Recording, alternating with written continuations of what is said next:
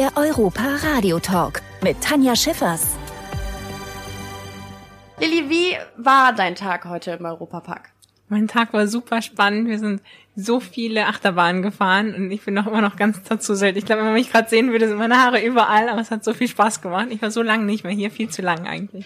Was war so deine Lieblingsbahn? Was hast du heute alles gesehen und was hat dich vielleicht auch nachhaltig geflasht, dass du sagst, boah, okay, ich muss zu Hause unbedingt erzählen, wenn ihr in den Europa fahrt, dann müsst ihr unbedingt das fahren. Oh, ich finde so einer der Klassiker ist die Silverstar. Da war ich schon, ich glaube, vor acht Jahren drauf und die ist mir so im Kopf geblieben. Da wollte ich als allererstes drauf und dann äh, sind sie einmal von vorne und von hinten gefahren und äh, ja, ich habe heute auch denke immer, die erste, die erste Reihe ist die beste, aber ich glaube, die, die hinterste ist doch doch noch mal krasser. Ja, stimme ich dir voll zu.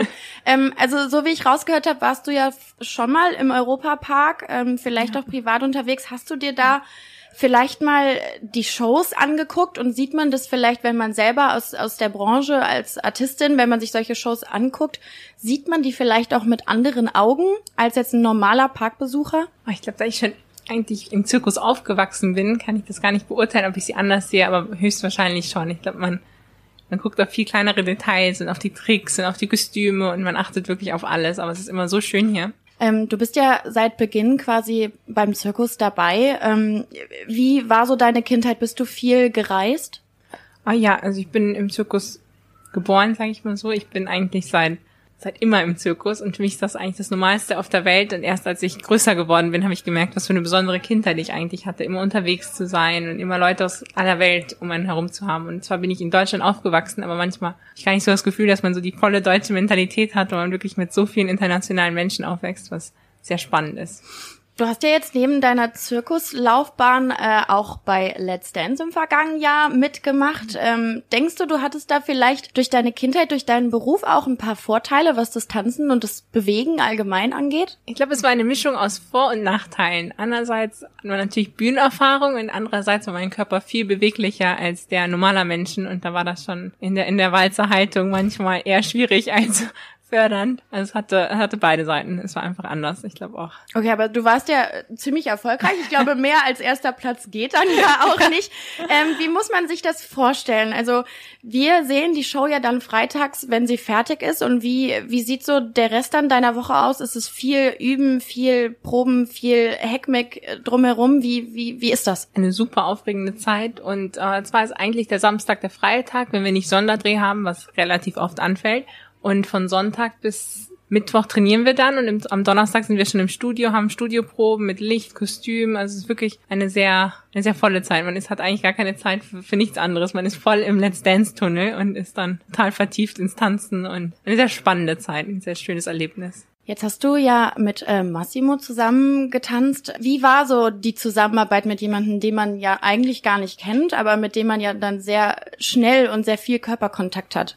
Ich glaube, aus dem Zirkus ist man das relativ gewöhnt, dass das auf so einer professionellen Ebene schnell passiert. Und ähm, wir haben uns eigentlich super gut verstanden. Wir sind beide, haben beide italienische Wurzeln. Das hat natürlich geholfen. Die Sprache, wir konnten immer auf zwei Sprachen, falls ich mal was auf Deutsch zwar verstanden habe, aber manchmal will der Körper das ja nicht. Und dann ähm, war das immer gut. Ich konnte das auf allen Sprachen erklärt bekommen, bis ich es verstanden habe. Das wäre jetzt nämlich die nächste Frage gewesen. Wenn man sich dann so ein bisschen streitet und über die Choreo spricht, habt ihr das auf Deutsch oder auf Italienisch gemacht? Auch über die Choreo haben wir eigentlich nie gestritten. Also hat es immer so toll gemacht. Ich habe dann immer alles nachgemacht. So gut es ging. Es gab so ein, zwei Schritte, da dachte ich, ich werde verrückt, die kann ich in meinem Leben einfach nicht machen. Aber ja, da gab es so eine Linksdrehung, da dachte ich, nee, ja, das okay. kriege ich nicht mehr hin in ähm, Hast du denn sonst irgendwelche äh, speziellen Verbindungen zu Italien? Es ist, äh, Italien ist für mich Familie. Ich habe eine riesige Familie in Italien und ähm, wir fahren mehrmals im Jahr rüber und ja, meine Mama ist aus Italien, da ist das natürlich schon eine, eine große Verbindung. Und wenn ich es richtig recherchiert habe, ist dein Papa ja aus Österreich, genau, richtig? Mein Papa. Welches Land magst du lieber? Das ist jetzt total schwierig zu sagen, aber wo, wo fühlst du dich wohler? Ist es in Italien oder ist es in Österreich? Und kannst du vielleicht ein bisschen abschätzen, warum vielleicht? Das ist so schwierig. In, in Österreich, mein Papa hat nicht so eine große Familie, das heißt, es ist eher mein Papa und dann habe ich noch einen Cousin, aber es ist natürlich viel kleiner als die italienische Familie. Das heißt, schon mit Familie habe ich Italien eine größere Verbindung, aber Österreich ist so schön und habe auch mehr Zeit da verbracht. Das heißt, es ist auch ein ganz anderes Heimatgefühl. Nach Italien fahre ich vielleicht zwei Wochen mal schnell die Familie besuchen, aber wir tun auch mit dem Zirkus in Österreich. Das heißt, da habe ich schon schon viel mehr Zeit verbracht. Du hast wahrscheinlich auch viel gesehen von Europa, oder? Wenn man dann mit so einem Zirkus Man unterwegs ist schon ist. immer unterwegs und auch wenn wir nicht unterwegs sind, sind alle Freunde irgendwie in anderen Ländern und dann fährt man die besuchen. Also bin ich schon immer viel unterwegs. Okay, also ich habe jetzt noch zum Schluss ein kleines Attentat auf dich vor. Und Uh. zwar würde ich gerne so ein bisschen, dass du mir ein bisschen Italienisch beibringst. Weil ich, Okay. ich kann es nicht und ich habe mir jetzt mal ein paar Sätze rausgesucht und ich würde dich bitten, mir die dann ins Italienische zu übersetzen, Okay. wenn es geht. Das erste ist äh, logisch, weil ich habe es gerade schon gesagt, äh, ich spreche kein Italienisch. Io non parlo l'italiano. Das ist ja das ist so eine schöne Sprache, wow. Dann, äh, ich hätte gerne eine Pizza Salami. Um, vorrei ordinare una pizza salami. Ital Italien ist mein Lieblingsland in Europa. L'Italia è il mio paese preferito dell'Europa.